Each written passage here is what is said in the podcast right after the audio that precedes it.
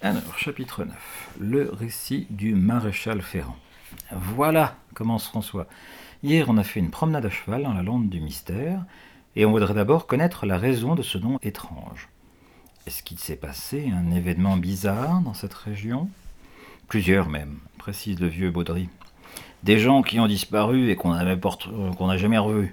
Des bruits qu'on n'a jamais, dont on n'a jamais connu la cause. Quel genre de bruit? Questionne Annie. Le maréchal Ferrand prend un ton solennel. Quand j'étais jeune, j'ai passé des nuits dans cette lande, et je vous jure que je n'en menais pas large. On entendait des sons extraordinaires, des grincements, des ululements, des soupirs, des battements d'ailes. Bah, c'est peut-être un, lieu de rendez-vous pour les hiboux, les, les renards et autres bêtes nocturnes, remarque Mick. Une fois, une chouette a poussé un cri strident au-dessus de ma tête et j'ai eu une peur bleue. Si je n'avais pas vu, je me serais sauvé comme si j'avais été pourchassé par un, fantôme. Le vieillard sourit, son visage n'est plus qu'un réseau de rides. Pourquoi l'appeler euh, la lande du mystère redemande l'aîné des cinq. C'est un très vieux nom. Deux temps de mon grand-père, on l'appelait la lande des brumes, explique le forgeron, qui rassemble ses souvenirs. Des vapeurs épaisses montaient de la mer et on n'y voyait pas à trois mètres. Un soir, j'ai été surpris par un de ces brouillards, et j'ai bien cru ne pas m'en sortir. Il tourbillonnait autour de moi. J'avais l'impression que des doigts glacés cherchaient à me saisir. Ah, c'est horrible, murmura Annie en frissonnant. Qu'est-ce que vous avez fait? J'ai pris mes jambes à mon cou. Je trébuchais sur les racines de l'arbre bruyère et des ajoncs. Le brouillard me poursuivait et ses tentacules humides voulaient m'agripper. C'est ce que les vieux disaient de ce brouillard. Il essayait de vous empoigner. Bah, fait Claude, convaincu que le maréchal Ferrand exagère. La brume, pas mortelle, il y en a encore de temps en temps oh Oui, affirme le vieux Broderie, en bourrant sa pipe. Surtout en automne.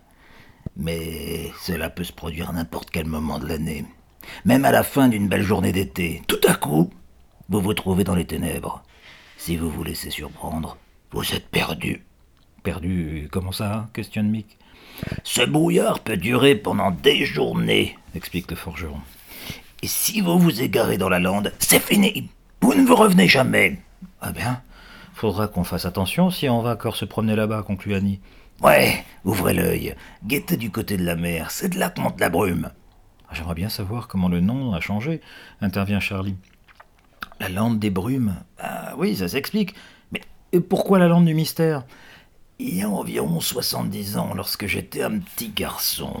Baudry s'interrompt et prend son temps pour rallumer sa pipe et en tirer une bouffée. Les cinq enfants et Dagobert attendent en silence qu'il reprenne son récit. Il a rarement eu un auditoire aussi attentif. La famille Barthes venait de poser une petite voie ferrée dans la lande, commence-t-il. Ah s'exclame Claude, justement, on allait vous interroger sur ces rails. Vous l'avez vu? Oui, mais continuez. Après, on vous raconterait notre découverte. Le maréchal Ferrand consacre toute son attention à sa pipe, qui tire mal. Mais après quelques minutes, quelques minutes s'écoulent, Charlie a envie de trépigner. Dommage qu'elle ne soit pas un cheval, elle aurait pu s'en donner à cœur joie. Eh ben, les Barthes étaient très nombreux, reprend enfin le vieux Baudry. Neuf ou dix hommes, tous frères, et une seule petite sœur, très chétive. C'étaient de vrais géants. J'avais peur d'eux, car ils distribuaient facilement les coups de poing. L'un d'eux, Robert, a trouvé une grande étendue de sable dans la lande. Les Barthes ont décidé de l'exploiter, ils espéraient gagner gros. Ils ont acheté des wagonnets, et ils transportaient le sable pour le vendre. C'était du très beau sable. Mais c'est rail, rappelle Mick. Laisse-le parler, gronde sa cousine.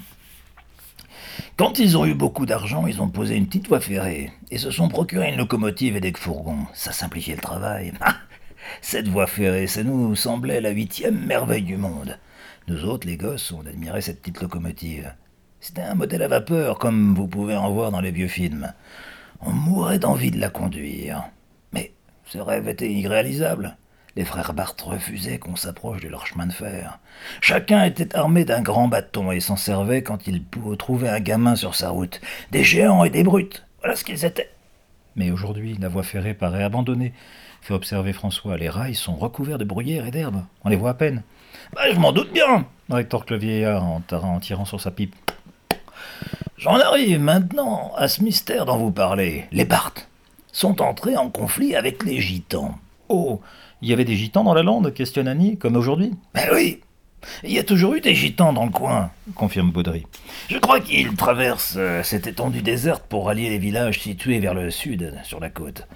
Eh bien, les Barthes, paraît-il, ont voulu leur interdire le passage, qui n'a rien d'étonnant puisqu'ils ne toléraient personne sur leur territoire.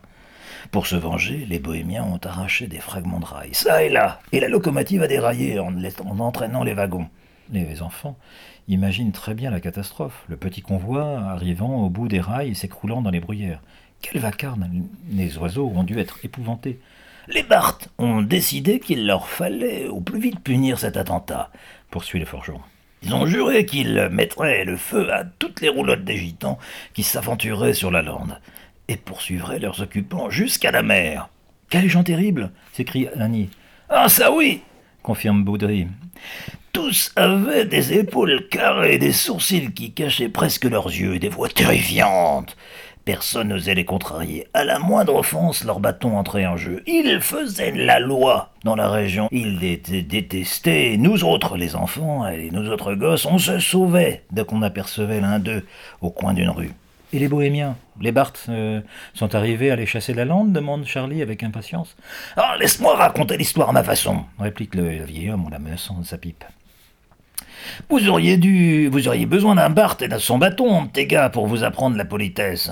Hum, il n'imagine pas qu'il s'adresse à une fille. Avec un bout de bois, il fouille sa pipe et il faut attendre encore. François fait un clin d'œil aux autres. Ce vieux bonhomme lui est très sympathique.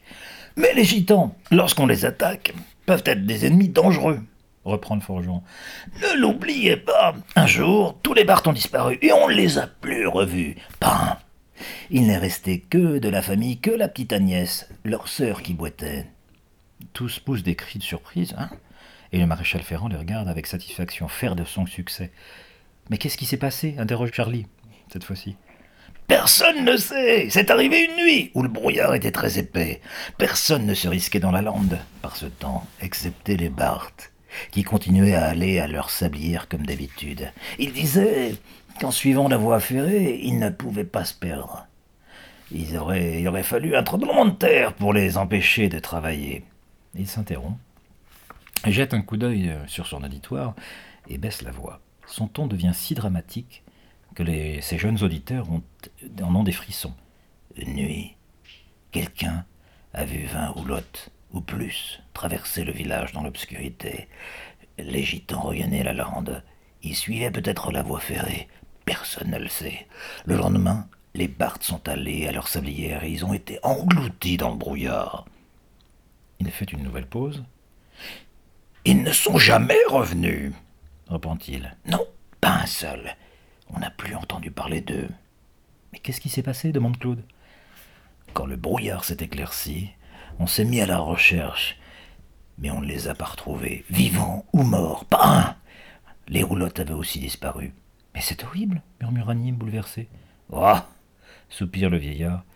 Tout ça, c'est de l'histoire ancienne. Et personne n'a regretté les Barthes, je vous assure. Le plus curieux, c'est que la petite sœur malade Agnès est la seule qui n'est pas disparue lors de cette fameuse nuit. Bien au contraire, elle s'est fortifiée au fil du temps et a vécu jusqu'à 96 ans. Elle est morte il y a quelques années. Ses, frères, qui étaient si costauds, sont partis avant elle. Pourtant, depuis leur disparition, s'était enfermée, enfermée dans un profond silence. Le choc avait certainement été trop grand. Elle, était, elle est restée mutique jusqu'à la fin de ses jours. Elle pouvait plus parler. Bah, c'est une histoire très intéressante. Monsieur Baudry déclare François. La lampe des brumes est devenue alors la lampe du mystère, c'est ça Et personne n'a jamais su ce qui s'était passé. Le mystère reste donc entier. Est-ce que les villageois ont utilisé cette voie ferrée et ont continué à exploiter la carrière? Non Nous avions tous peur, voyez-vous. Agnès elle-même ne s'est plus approchée du chemin de fer, de la locomotive et des wagons. Nous les avons laissés se détériorer sur place. Une voix retentit dans la fange, où Fabrice, l'apprenti du vieux Baudry, affairait les chevaux. Eh, j'aurai bientôt terminé le travail. Ça, c'est Fabrice qui parle. Allez voir ferrer les dernières bêtes, conseille le maréchal Ferrand. Ça vous amusera. Je vous ai fait perdre votre temps avec mes vieilles histoires. Mais pas du tout, le contredit François, c'était palpitant. Au revoir. Au revoir, mes enfants, répond le forgeron. Et rappelez-vous mon conseil. Prenez garde au brouillard de la lande.